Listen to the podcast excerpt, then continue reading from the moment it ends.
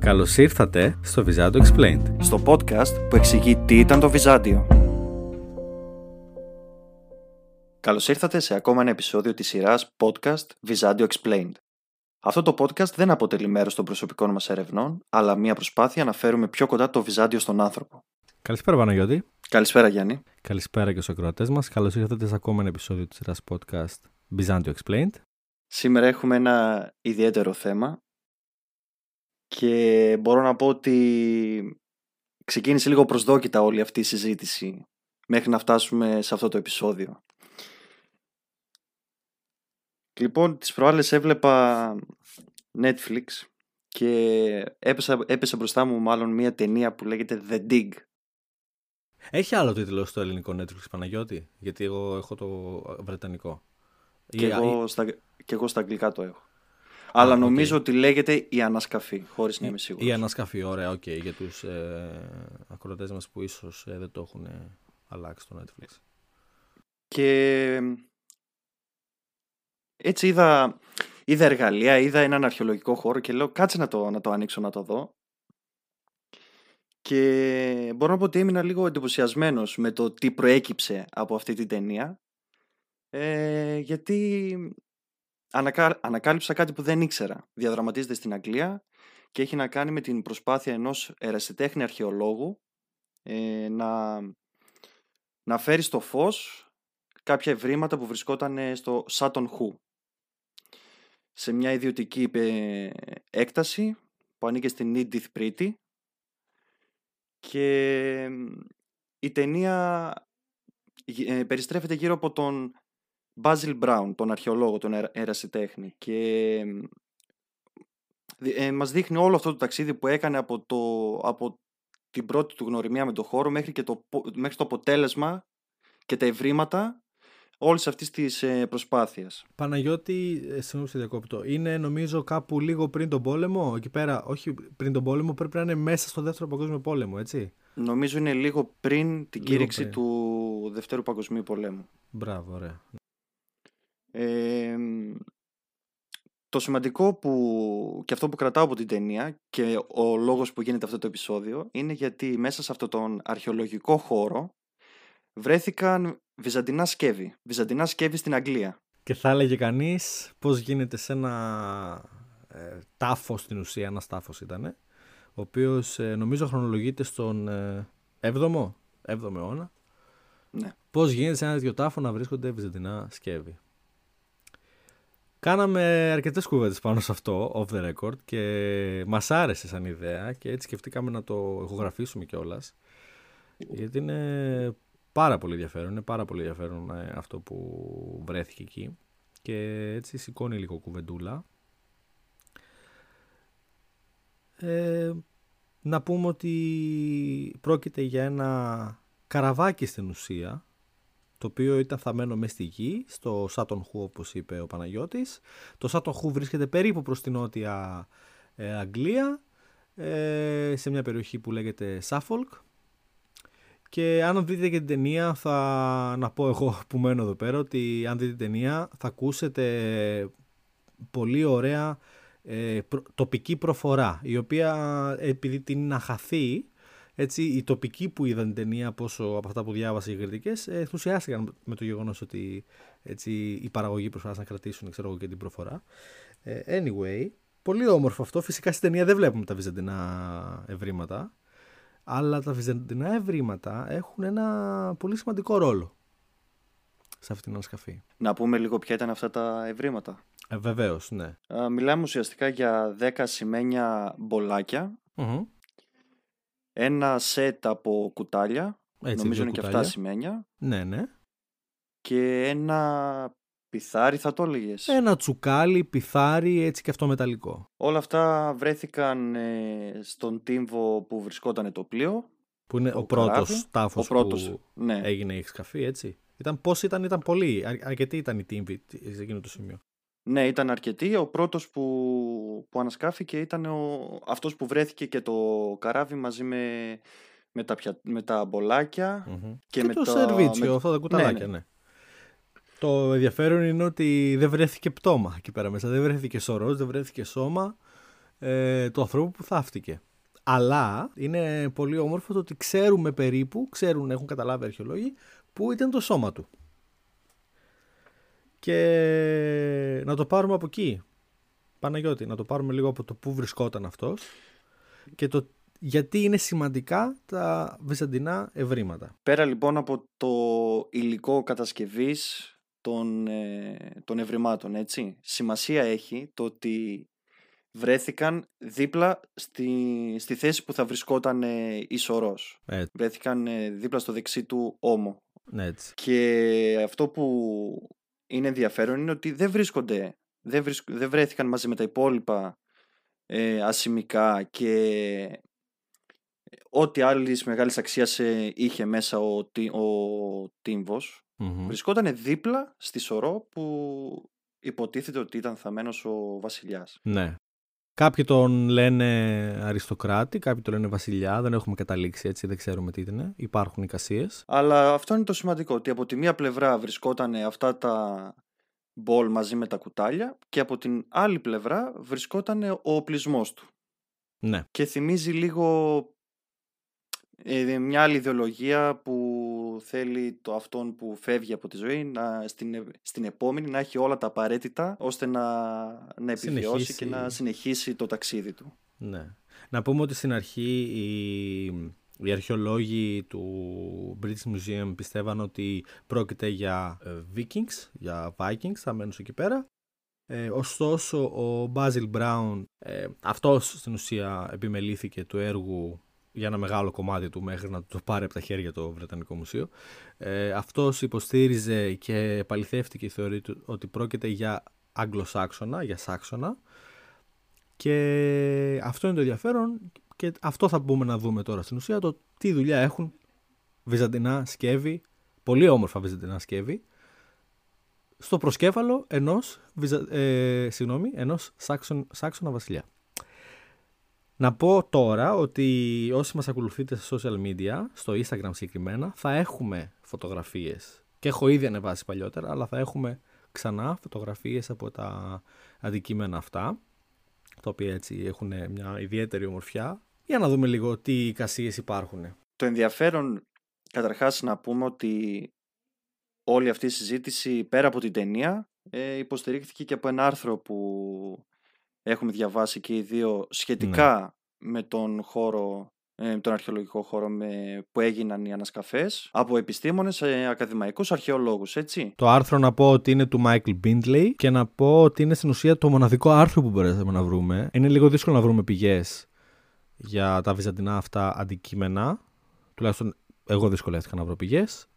Και να πω ότι είναι και το άρθρο που προτείνει και το Βρετανικό Μουσείο. Δηλαδή είναι από την μεγαλύτερη έτσι, πηγή το βρήκαμε. Επειδή μιλάμε για δυσκολίες, όλο, όλο αυτό το θέμα με τα βυζαντινά μπολ, το τι ήταν, το τι αντιπροσώπευαν, το πώς βρέθηκαν εκεί, ακόμα και σήμερα δεν έχει διευκρινιστεί Υπάρχουν πολλές θεωρίες, υπάρχουν πολλές εικασίες, ε, κάποιες πιο πιθανές, κάποιες πιο απίθανες, αλλά ένας από τους από τις εικασίες αυτές και τις θεωρίες είναι ότι βρέθηκαν στην περιοχή της Αγγλίας ε, ως αποτέλεσμα διπλωματικών ενεργειών.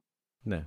Σαν δώρα στην ουσία. Σαν δωρα Ε, μάλιστα μέσα στο άρθρο αναφέρεται ότι αυτό που μπορούμε σχεδόν με σιγουριά να απορρίψουμε είναι ότι έχουν κλαπεί ως λάφυρα. Ναι, αυτό είναι δεδομένο. Λόγω της σημασίας ε, που δείχνει η τοποθέτησή τους δίπλα στη σωρό και όχι με τα υπόλοιπα πλούτη που είχε το, το πλοίο. Τα αντικείμενα αυτά να πούμε ότι τα μπολάκια και τα κουταλάκια έχουν ένα αρκετά όμορφο διάκοσμο. Τα κουταλάκια μάλιστα φέρουν και επιγραφές και στην ουσία φέρουν ονόματα. Το ένα γράφει το όνομα Παύλος στα ελληνικά και το άλλο γράφει το όνομα Σάβλος. Ε, δεν ξέρουμε φυσικά αν το όνομα, τα ονόματα αυτά ήταν και τα ονόματα ή ένα από αυτά ήταν το όνομα του ανθρώπου που θαύτηκε εκεί πέρα μέσα. Ε, αλλά είναι εξίσου, είναι σημαντικό το ότι ήταν, είχαν έτσι και επιγραφή στα ελληνικά. Έτσι, θυμίζω ότι, ήταν, ότι είναι 7ο αιώνας. Είμαστε λίγο στην πρώιμη φάση ε, της χρήσης, της επίσημης χρήσης των ελληνικών για το Βυζάντιο.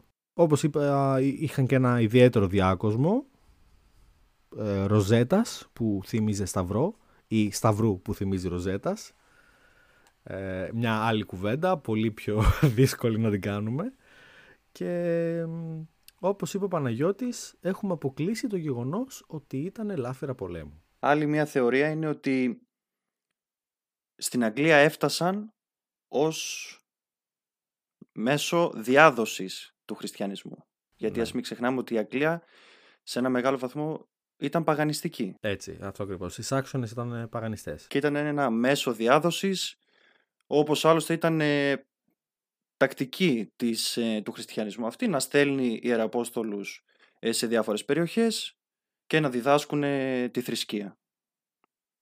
Οπότε άλλη μια θεωρία είναι αυτή. Αυτό επίσης που πιστεύουν οι αρχαιολόγοι είναι ότι ε, αρχικά δεν θέλουν να, να υποτιμήσουν το, ξέρεις, την πιθανότητα να έχει βαφτιστεί. Όμως δεν πρέπει να αποκλείσουμε ε, το γεγονός ότι αυτό συνέχισε να ζει σαν παγανιστής. Άλλωστε θαύθηκε μέσα σε μια βάρκα, μέσα σε ένα καραβάκι. Αυτό είναι ένα χαρακτηριστικό παράδειγμα το πώς έτσι θάβανε τους ε, παγανιστές, πολεμιστές, άρχοντες. Αυτό που έτσι, μου δημιουργεί ιδιαίτερο ενδιαφέρον είναι στο, ότι στο άρθρο που διαβάσαμε έλεγε κάπου ότι μπορεί να ήταν βαφτισμένος και να συνέχιζε να λατρεύει τους παγανιστές θεούς του, μάλιστα και στους ίδιους ναούς, αν ίσχυε το ότι ήταν βαφτισμένος. Τώρα, αυτό που είδα είναι ότι στο ίδιο σημείο, στον ίδιο τάφο βρέθηκαν και άλλα αντικείμενα από διάφορα μέρη ε, όχι μόνο της Ευρώπης αλλά και της Μέσης Ανατολής. Ε, μάλιστα βρέθηκε και ένα πέτρωμα το οποίο αν δεν κάνω λάθος υπάρχει μόνο στη Συρία. Ε, στην περιοχή της Συρίας δεν είμαι σίγουρος γι' αυτό. Τώρα αυτό τι σημαίνει. Σημαίνει ότι ο άνθρωπος στο Μεσαίωνα, στον πολύ πρώιμο Μεσαίωνα, ταξίδευε. Ταξίδευε πολύ περισσότερο από αυτό που κάποιοι πιστεύουν. Ε, ακόμη και αν τα προϊόντα ταξιδεύανε, μόνο τους ταξιδεύανε, κάποιοι τα πήγαιναν. Ε, βρέθηκαν ε, πολύ ακριβά ε, κοσμήματα, το ξύφος του, η περικεφαλαία του, η πανοπλία του, όλα αυτά εκτίθενται σήμερα στο Βρετανικό Μουσείο, μαζί με τα πιατάκια, στην ε, ε, μόνιμη έκθεση που έχει το Βρετανικό Μουσείο για το Σάτον Χου. και αυτό μας δείχνει τη σημασία που είχε αυτός ο άνθρωπος κυρίως ε, που θαύτηκε με όλο αυτόν τον πλούτο γύρω του ε, αφενός και αφετέρου ε, το, το ότι ήδη από όλο τον κόσμο όπως βυζαντινά πιατάκια και κουταλάκια ε, πετρώματα από τη Μέση Ανατολή ε, κάτι άλλα ε, ήδη αντικείμενα αν δεν κάνω λάθος από την Ευρώπη τώρα δεν θυμάμαι ακριβώς τι βρέθηκαν θαμμένα σε έναν τάφο την Αγγλία αυτό μας δείχνει λοιπόν ότι ο άνθρωπος ταξίδευε πολύ περισσότερο από όσο νομίζουμε και είναι ιδιαίτερα ενδιαφέρον αυτό. Και όχι μόνο ταξίδευε Γιάννη να, να συμπληρώσω ότι έκανε, δημιουργούσε και σχέσεις, δημιουργούσε δεσμούς. Βέβαια. Γιατί δεν είναι ότι πέρασε από τις επαρχίες εδώ στην, ε, στην Ανατολή και απλά είδε κάτι που του άρεσε και το αγόρασε. Αυτά τα αντικείμενα λόγω υλικοκατασκευής, λόγω συμβολισμού ε, δόθηκαν ως δώρα και σηματοδοτούν δεσμούς. Δεσμούς ε, φιλίας, δεσμούς που δεν κοιτάνε ούτε γειτονικές χώρες και γειτονικούς λαούς, αλλά ναι. πράττουν σχέσεις που μένουν στο χρόνο και φαίνεται άλλωστε αν δεν το είχε βρει ο Μπάζιλ Μπράουν, δεν είχε αυτό το, το μένος να, να τα ξεθάψει, σήμερα δεν θα ξέραμε. Δεν θα μπορούσαμε να το σκεφτούμε. Και να πούμε ότι ο Μπάζιλ Μπράουν, ο οποίος ήταν ένας άνθρωπος που δεν σπούδασε, έτσι, δεν σπούδασε τίποτε, ε, είχε πάρα πολύ μεγάλη γνώση της αρχαιολογίας, διάβαζε κατά αυτά, έγραφε ο ίδιος, κρατούσε σημειώσεις, ε, σίγουρα κάπου εδώ στην Αγγλία θα υπάρχουν τα αρχεία του. Και, και αυτό είναι κάτι που μας αφήνει έτσι, η ταινία να, να εννοηθεί ότι ήταν ένας εξαιρετικά μορφωμένος άνθρωπος που μάλιστα παρακολουθούσε και τα γεγονότα της αρχαιολογίας, τα τρέχοντα γεγονότα της αρχαιολογίας τις, ε, τα ευρήματα σε διάφορες άλλες περιοχές του κόσμου. Ήταν ένας πολύ ψαγμένος άνθρωπος και φαίνεται από την ε, κρίση του Φυσικά δεν ξέρουμε αν ήταν αυτός που βρήκε αυτά τα αντικείμενα, έτσι. Ε, αναφέραμε το γεγονός Παναγιώτη ότι αυτός ίσως να είναι βαφτισμένος. Το οποίο είναι ένα πολύ καλό σενάριο. Και θα ήθελα λίγο να το πιάσουμε αυτό το κομμάτι. Ε, το γεγονός ότι ε, αυτός που πιστεύουμε ότι ήταν βασιλιάς ή τέλος πάντων ένας πολύ ψηλό βαθμός αριστοκράτης της ε, κοινωνίας εκεί πέρα, το ότι πιστεύουμε ότι αυτός ο άνθρωπος βαφτίστηκε δεν μας δείχνει μόνο ε, το ότι ήθελε να σπάσει το χριστιανισμό. Ε, μας, δείχνει ότι, μας δείχνει και την, αν θες, την πολύ δυνατή παρουσία του Βυζαντίου ως πνευματικού ηγέτη, αν θες, του χριστιανικού κόσμου. Εκείνη την περίοδο τουλάχιστον. Ε, αυτό είναι πολύ χαρακτηριστικό. Ότι... Και να σου πω και κάτι. Δεν είχε καμία Βυζαντινή Αυτοκρατορία λόγο να κάνει σύμμαχο την Αγγλία. Οι πόλεμοι γίνονται, αν είναι να γίνουν, μέσα από το πρίσμα της λογιστικής. Κανείς δεν θα ξεκινήσει να πάρει το στρατό του από τη μία πλευρά του κόσμου, να πάει στην άλλη πλευρά του κόσμου για να διεκδικήσει το οτιδήποτε. Δεν συμφέρει. Τότε τουλάχιστον δεν συνέφερε. Σήμερα ίσως να συμφέρει.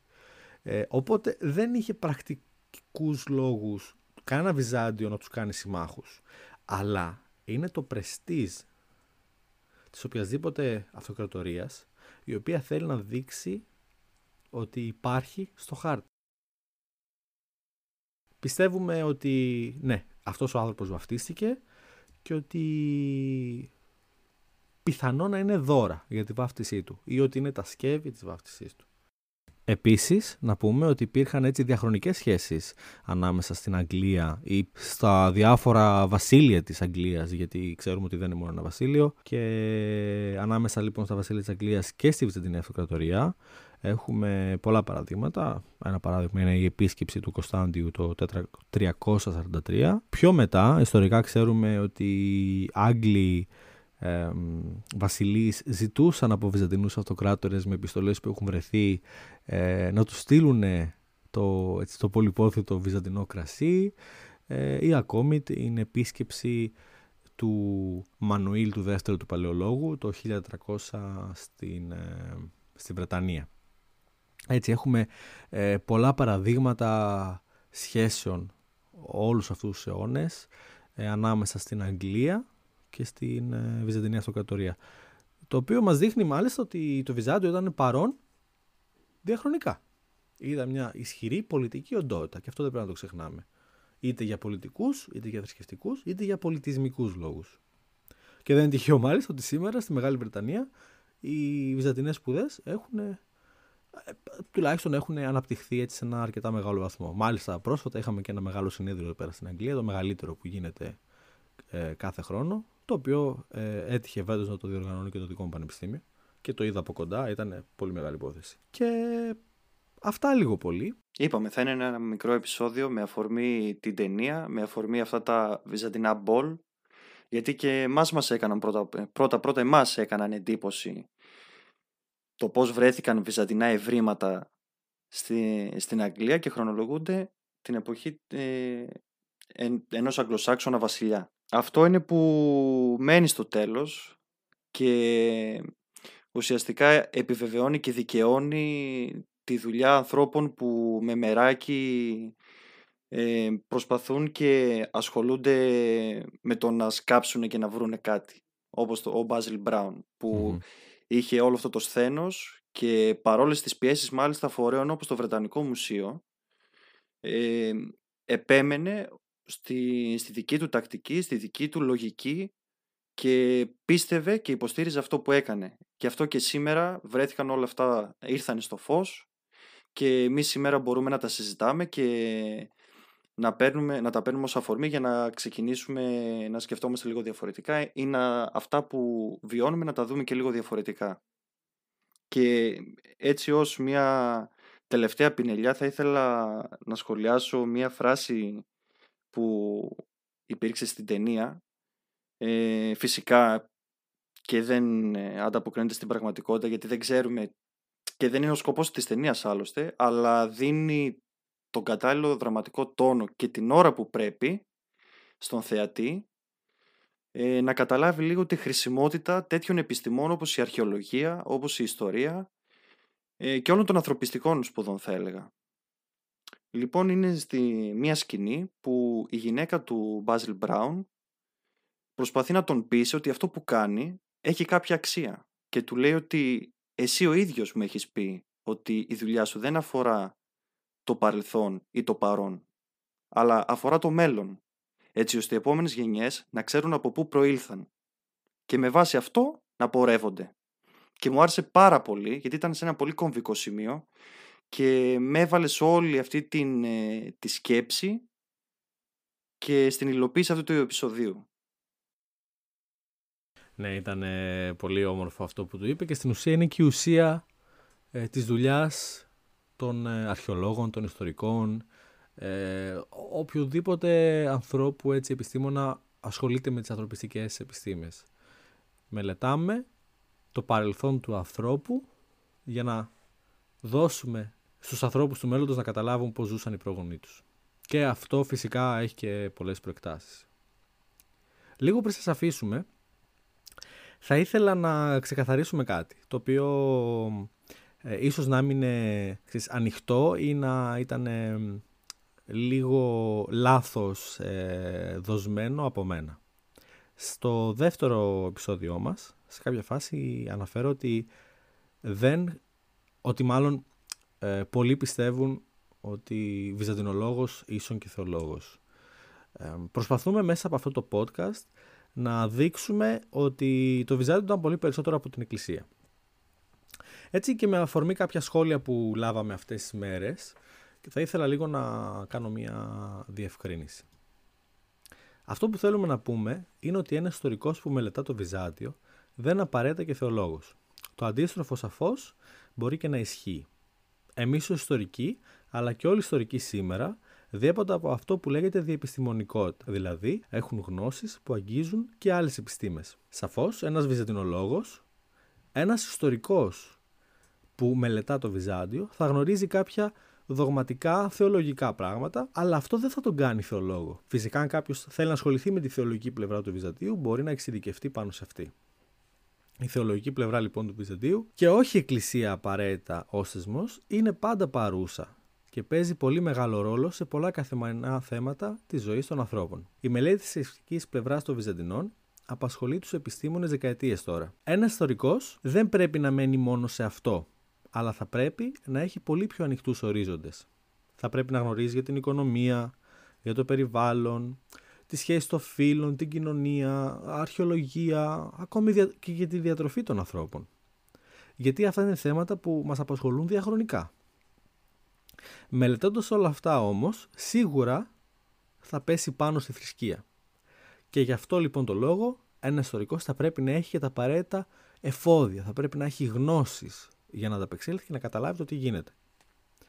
Αυτό που θέλαμε να πούμε σε εκείνο το επεισόδιο είναι ότι στη σημερινή εποχή που η εξέλιξη μας επιτρέπει να εξερευνήσουμε δρόμους έρευνας που στο παρελθόν δεν ήταν εύκολο να τους προσεγγίσει κάποιος, είναι κρίμα και άδικο να μην ανοίγουμε τους ορίζοντές μας. Αυτή ήταν η παρένθεση που ήθελα να κάνω και να, έτσι, να κάνω και μια μικρή διευκρίνηση για το επεισόδιο με αφορμή τα σχόλια που λάβαμε και θέλουμε να σε ευχαριστήσουμε για τα πολύ καλά σχόλια που λάβαμε επίσης.